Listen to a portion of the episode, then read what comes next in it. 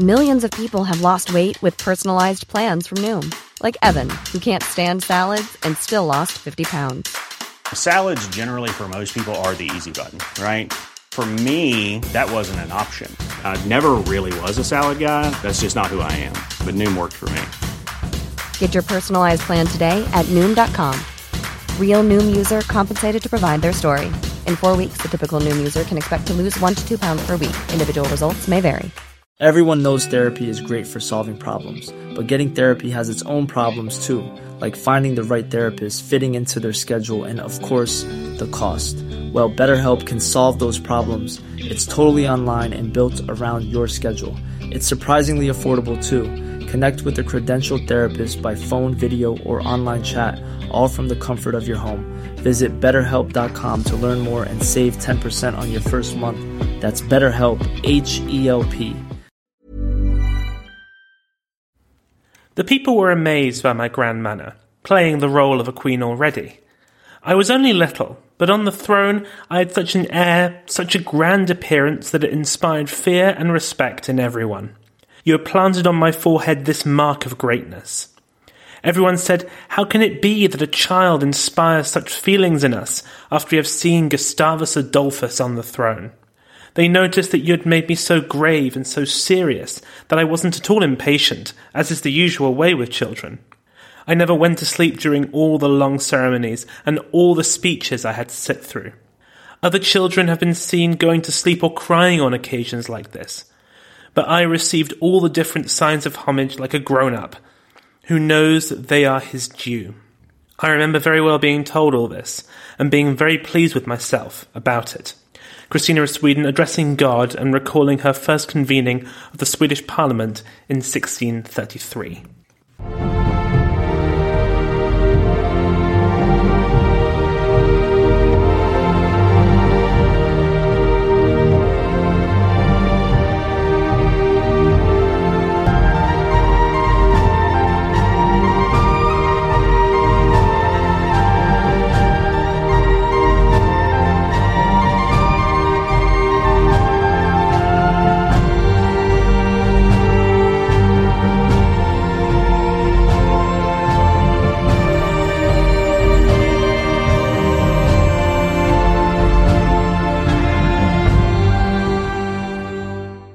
Hello, and welcome to the other half. Episode 4.21 Christina of Sweden, Athena of the North. We're on the home stretch of the series with only two women left to cover, and we're leaving the best, possibly, to last, or nearly last at least. Christina, Queen of Sweden, is arguably the most fascinating female monarch in early modern history. One of learning and science, independence and free thinking she is Scandinavia's Elizabeth I in many ways, but their legacy is very different. Christina came to her throne at a young age during the greatest war in its history, and yet gave it all up and went to Rome in voluntary exile. There she will be the guest of many popes and become a key figure in Roman society for decades to come. She led a life that was unconventional in every possible way. She challenged the religious, gender, and sexual norms of her day, and while this led to her eventual downfall and damnation by many in her time, it makes her all the more fascinating to our eyes. Hers is a unique story and a fascinating one, and we'll likely be doing quite a few episodes on her, but I'm sure you'll agree it'll all be worth it. Now, this is a series on women and the Vatican, but at least in today's episode, we'll be taking a short sabbatical to Sweden. I won't be dwelling for too long on her time as queen, but it is crucial backstory for the rest of her life.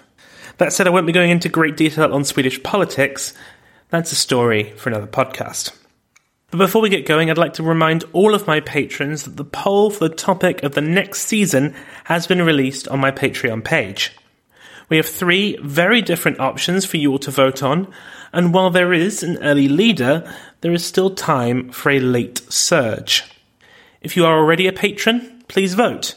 And if you're not one yet, well, you don't have much time. Head on over to patreon.com forward slash the other half podcast to sign up for as little as a dollar a month, and you can have your say. To all my new listeners, welcome. To the rest of you, welcome back.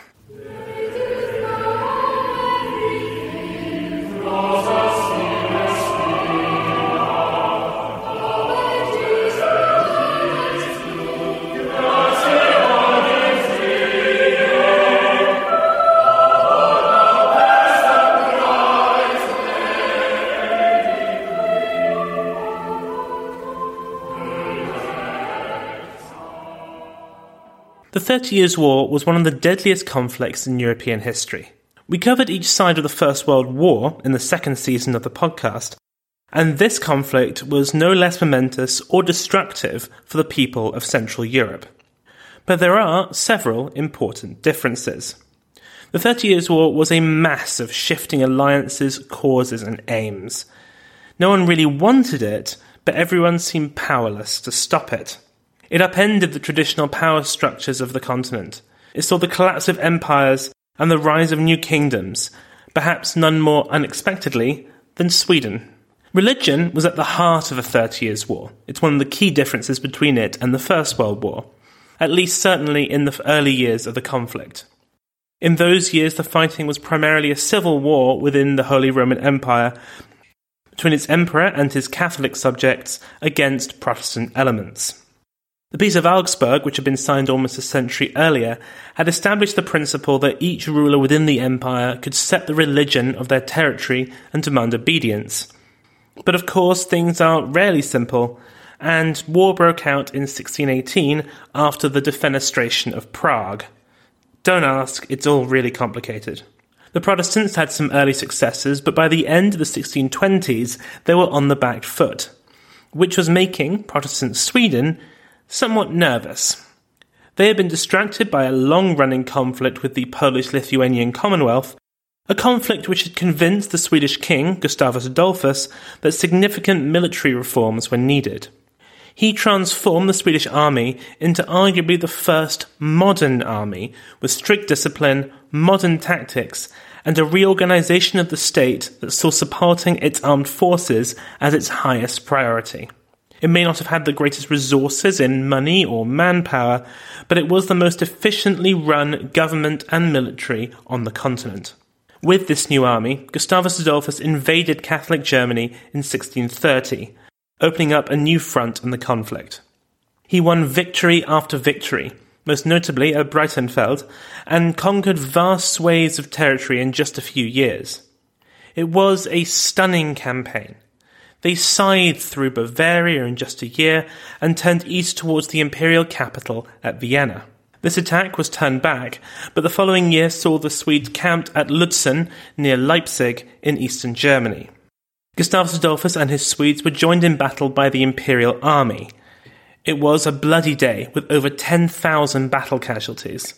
The artillery thundered, trees and buildings burned, and smoke coated the battlefield. The air was thick with smoke and death. At midday, the imperial cavalry charged, and Gustavus Adolphus was square in the middle of the onslaught. He was shot and stabbed repeatedly and fell dead from his horse. His men rallied and won a famous victory, but at great cost.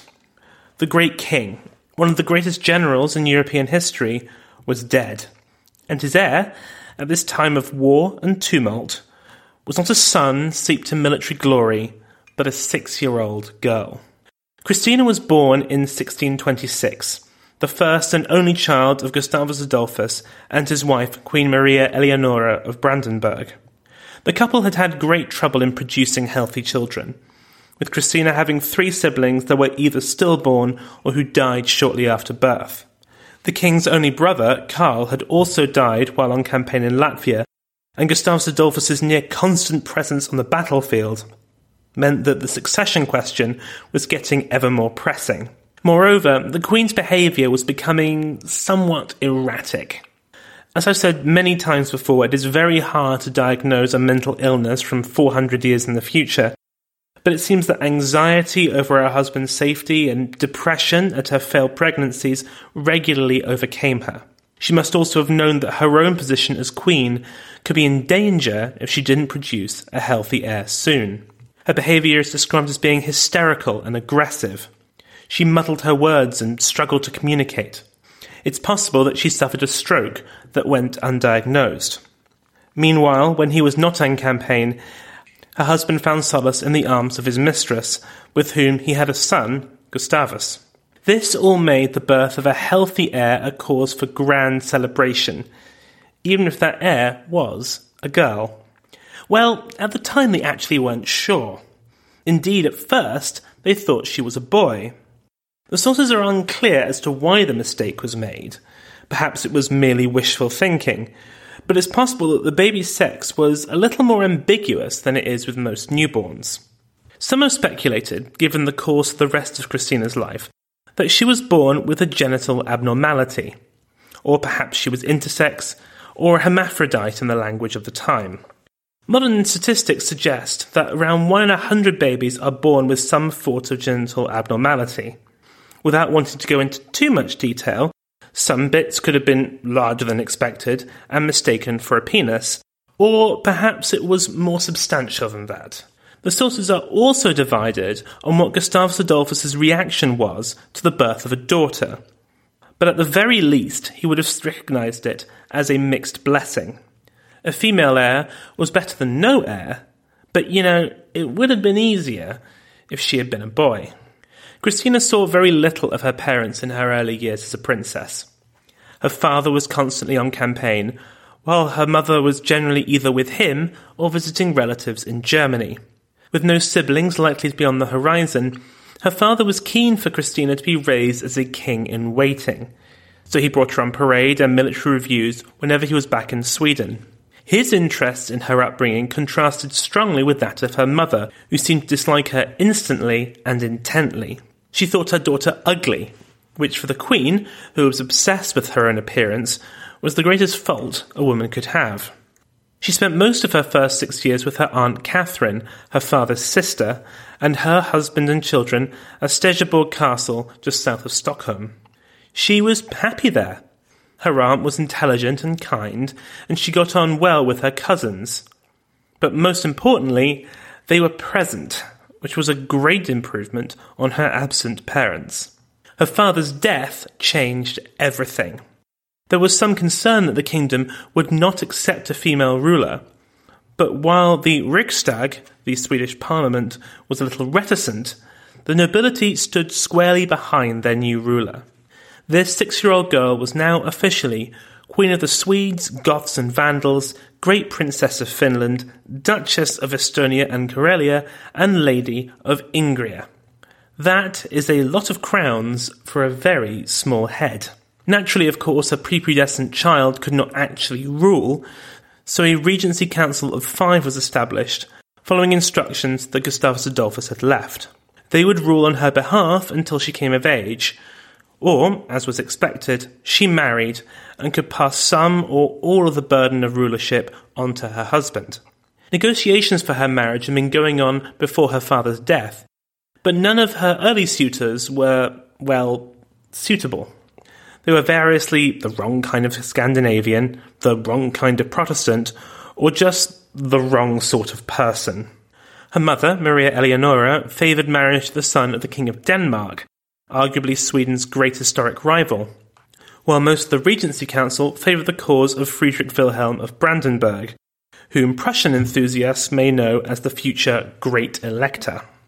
This was a fight that Maria Eleonora would never win, and while no formal betrothal took place, it was widely understood across Europe at the time that Christina and her German cousin would wed in the future. However, the two never would marry, with Friedrich Wilhelm having a very different destiny than being King of Sweden. After being proclaimed queen, Christina was moved into her mother's household, with its oppressive and shrouded atmosphere of theatrical grief and mourning. Christina hated it. She felt like her mother was making her father's death all about her, and would later say that she was given no space to escape her own grief. Her only escape was learning, and she buried herself in her studies. The education of the new sovereign was a matter of state, and the Riksdag was very clear that it expected Christina to be given a fully male education and imbued with what one might call Swedish values. That she should be aware of foreign customs, but not taught them.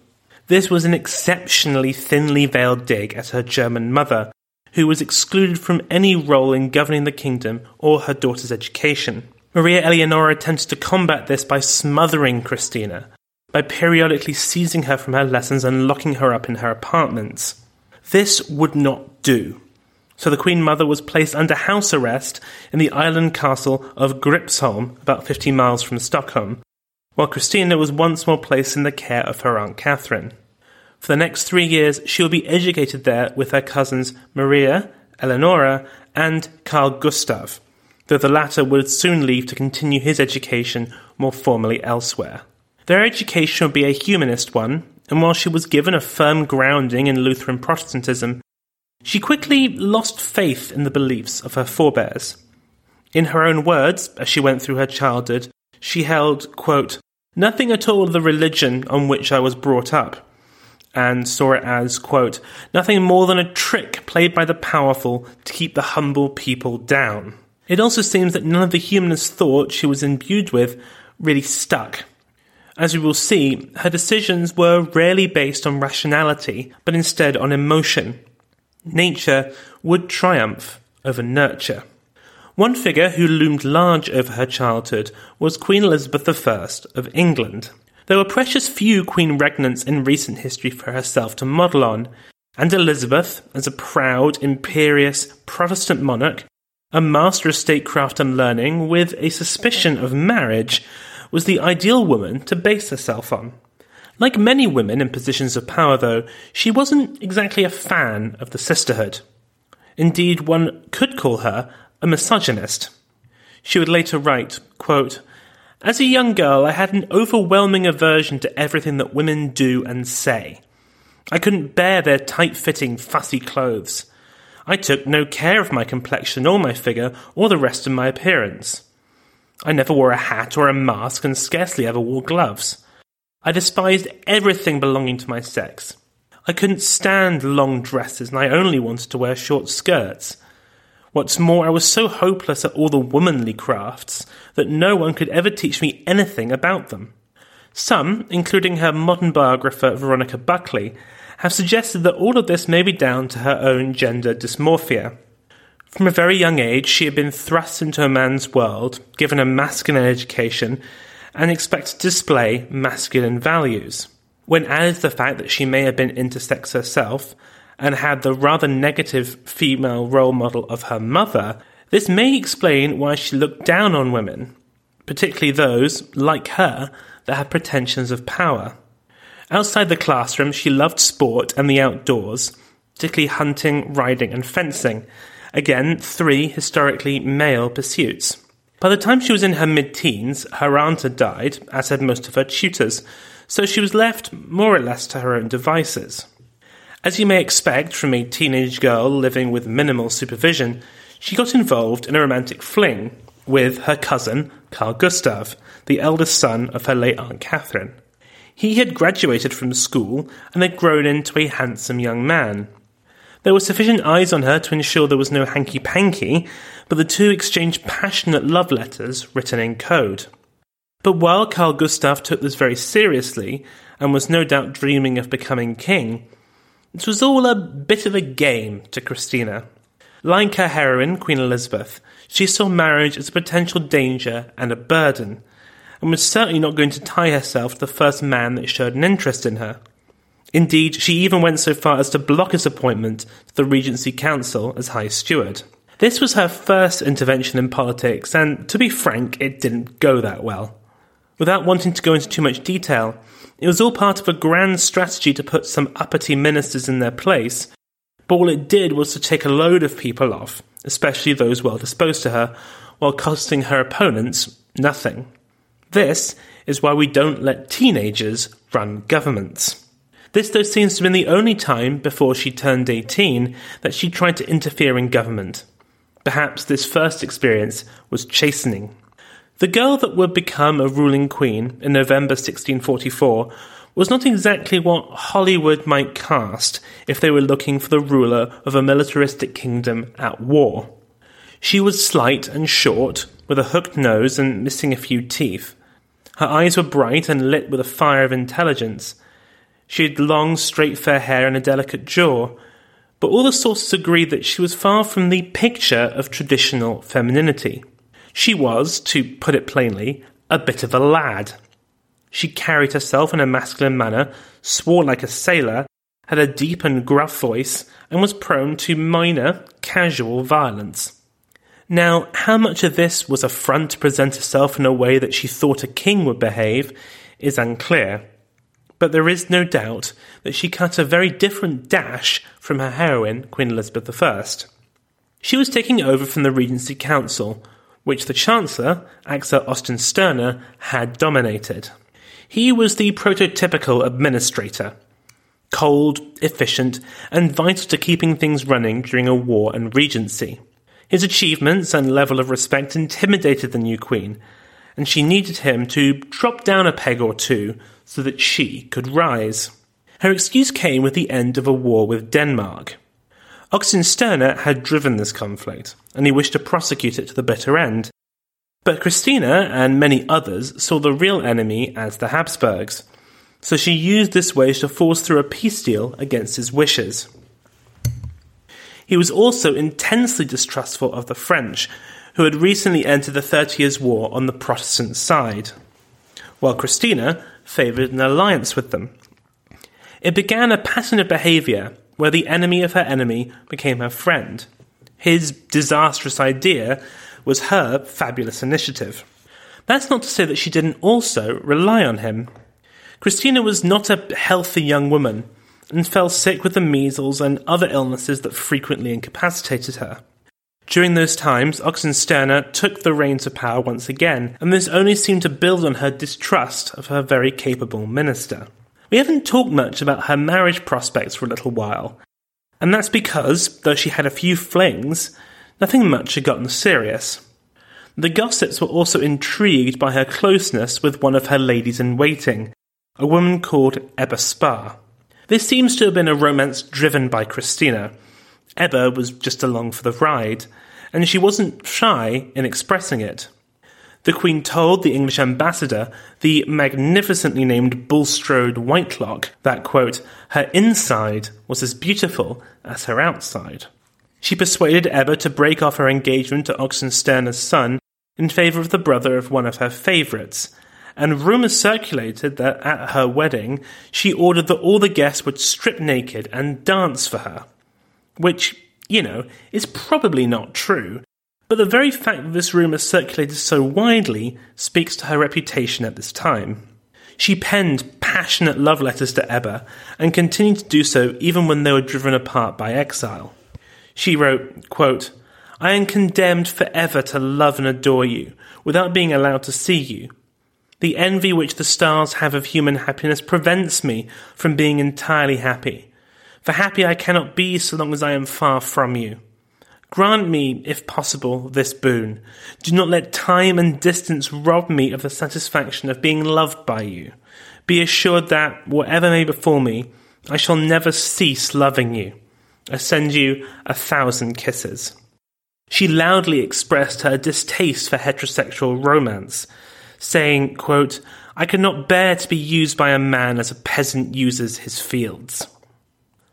This affair with her lady in waiting and these comments, combined with her masculine behaviour and carriage, made her courtiers despair at the lessening prospect of her marrying and producing an heir. Many of her advisers pleaded with her to marry Carl Gustav. He was the most suitable candidate, but she refused. Her chancellor was insistent. To whom are you going to get married? When are you going to get married? Why aren't you getting married now? And so on, and on, and on, and presumably just to get a moment of goddamn peace, she told him that yes, she was going to marry him. In fact, they were already engaged. This was news to everyone, not least to Carl Gustav, who was totally blindsided by it. Christina didn't lead him along, she quickly told him it was all a ruse, but he was still upset. He was extremely keen to marry her. Whether it was love for her or her crown isn't entirely clear, but he loudly protested it was the former. This supposed betrothal was instrumental in him being appointed to lead the Swedish armies in Germany, which led to a flood of letters coming from the front full of declarations of love. But still, she refused to marry him. This wasn't out of a want of affection for him. Indeed, one could argue that her behaviour was born out of love. She loved him as a person and a friend, too much to end up in a cold, transactional marriage.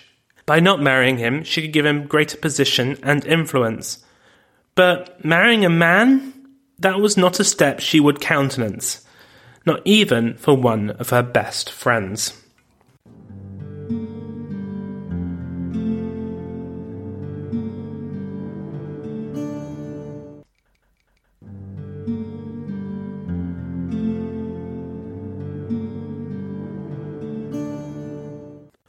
While the Swedish court remained fixated on the question of Christina's marriage, the kingdom had some far more immediate problems. The country was broke. Her father had made the rather bold financial plan of investing heavily in civil infrastructure projects like schools, hospitals, and roads, while also fighting a massive war. To pay for it, he sold off everything he could lay his hands on lands, titles, industries, Anything within his gift he was basically willing to flog. Amazingly, for a while at least, it worked, kinda. But the issue was that once all these titles and privileges had been sold, there wasn't much left to put on the market. Christina tried to solve this by just creating a bunch of new titles and then selling those. But that really just created a form of title inflation. The more there were, the less special they became. And Sweden just wasn't all that wealthy a country. It didn't have colonial possessions or a trading ethos. So while the English and Dutch middle and upper classes had access to certain luxuries, the Swedes didn't. And then there were religious differences, because it wouldn't be the early 17th century without a big fight about religion. Without wishing to get into the weeds here, there were two branches of Protestantism in Sweden Calvinism and Lutheranism. Her father and some of his legacy ministers favoured tidying this up with the creation of one unified Swedish church, not unlike what Elizabeth had done in England. The Chancellor opposed this and tried to impose a strict Lutheran regime and the rather misleadingly named Book of Concord, which was basically a manifesto of evangelical Lutheranism. Christina refused to endorse this and tried to continue her father's policy of creating a united church. She stood her ground and got her own way a bit. The Book of Concord was not imposed, but nor was it condemned. The Chancellor skulked off to his country estates, muttering about this impossible woman he was saddled with as queen. The following year, 1648, the Thirty Years' War finally ended with the Peace of Westphalia.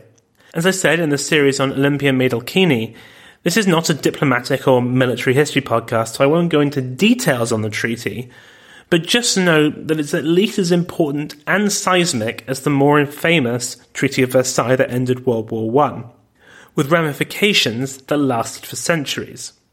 Sweden emerged extremely strongly from the war.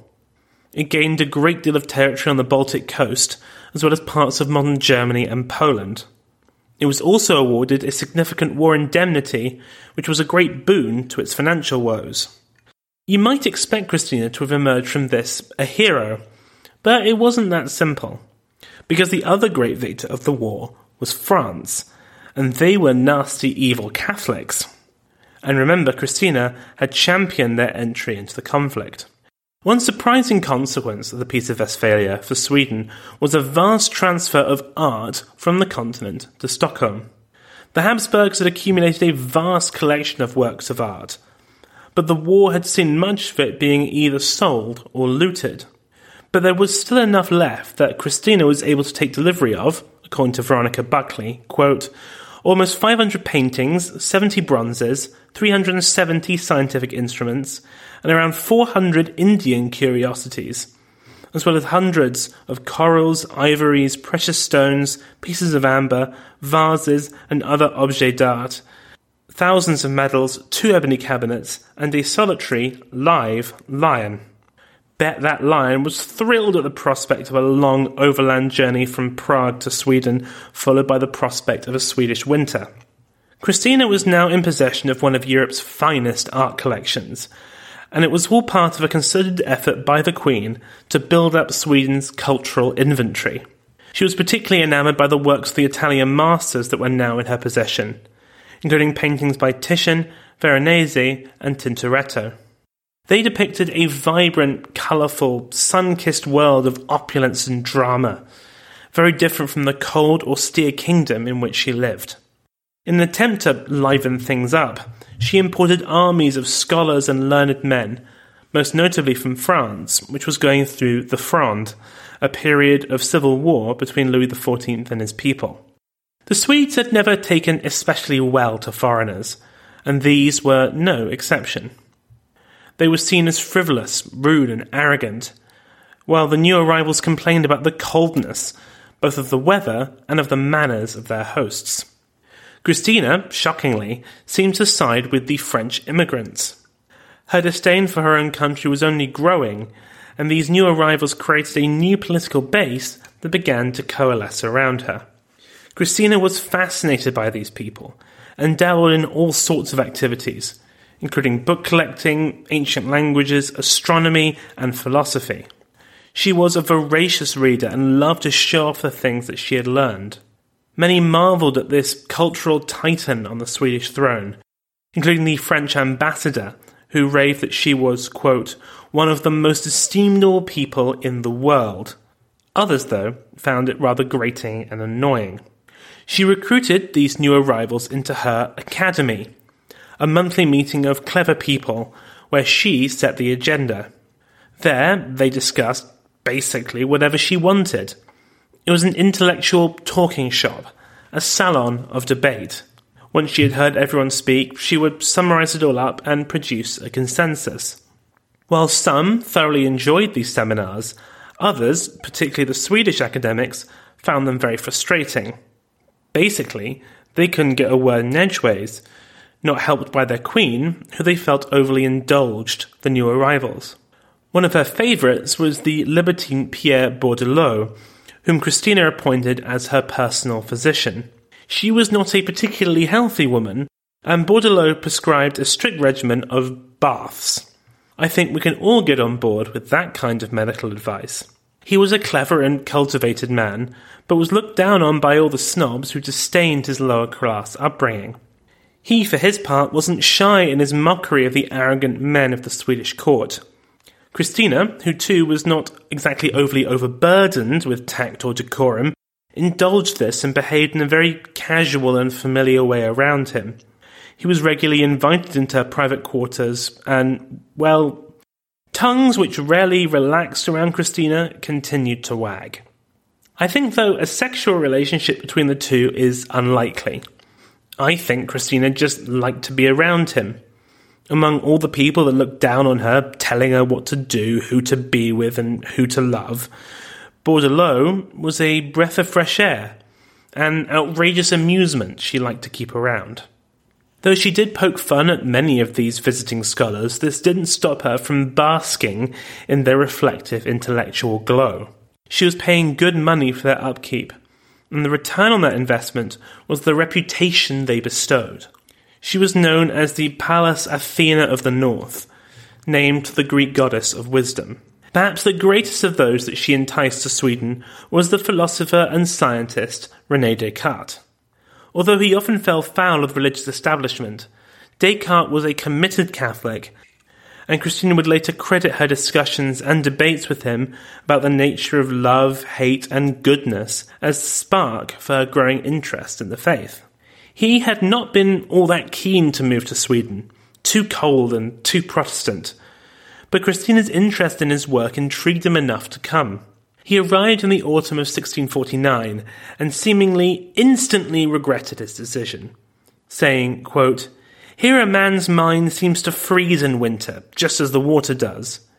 In spite of the graciousness and majesty apparent in all the Queen does, her friendliness and kindness are also evident, so that all that love and virtue and have the honour of approaching her feel bound to devote themselves utterly to her service. Unfortunately, Christina was not someone blessed with patience or a long attention span, and soon she moved on from Descartes, throwing herself into the study of ancient Greek. Descartes would not outlast his first winter, dying of pneumonia in January 1650. Thus did Christina unwittingly kill one of the great minds of the age. Christina wasn't exactly the picture of health herself. She suffered from extreme menstrual pains, fainting fits, insomnia, and intense headaches. The prospect of her mortality was constantly on her mind, and she felt she had to do something about it. So she announced to the Riksdag that she had chosen a successor, Karl Gustav. She was met with utter bewilderment. She had already committed to marrying Karl Gustav. This was the only reason he'd been appointed the army's commander in chief. Surely their marriage, which should surely come soon, would have children. Why the need for all this fuss? She responded to the stunned Parliament, quote, I am telling you now it is impossible for me to marry. I am absolutely certain about it. I do not intend to give you reasons. My character is simply not suited to marriage. I have prayed to God fervently that my inclination might change, but I simply cannot marry. They were so shocked by this revelation that they initially refused her proposal. But war appeared to be brewing once more in Europe, I mean, when was it not around this time?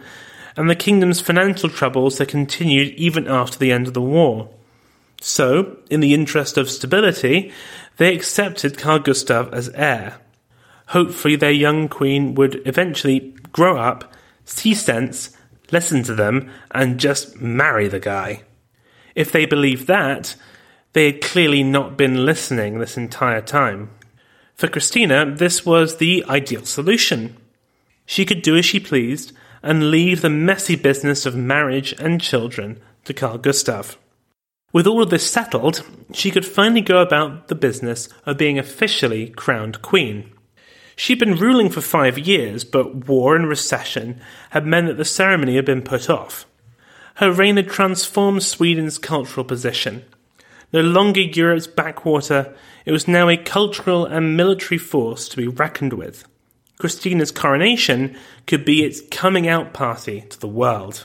It would be a fabulous affair and no expense would be spared.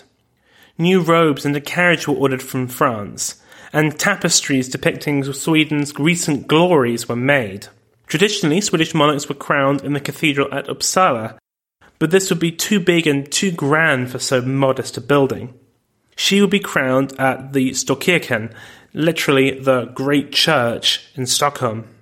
On the 22nd of October, 1650, she paraded through the city in an open carriage, resplendent in gold and jewels, in a gown cut in the French fashion. She walked alone to the church altar, followed by her heir and senior nobles. Her mother was at the back, their beef still on full display. There the Archbishop placed the crown on her head and placed the full regalia of royalty in her hands. As she left the cathedral, she was met by an unrelenting crash of celebratory cannon fire, as 1,800 guns were fired in turn. Apparently, it took two hours to do it all. The feasting and celebrations went on through the night. A vast banquet was thrown, with the centerpiece being oxen stuffed with turkey and geese, and the fountains flowed with wine. Nobles and peasants alike danced in the streets and in the palace's courtyards amidst widespread rejoicing. This would be the start, surely, of a new age, the age of Christina. But not six months later, she made a stunning announcement to her family. She didn't want to be queen anymore. She was going to abdicate.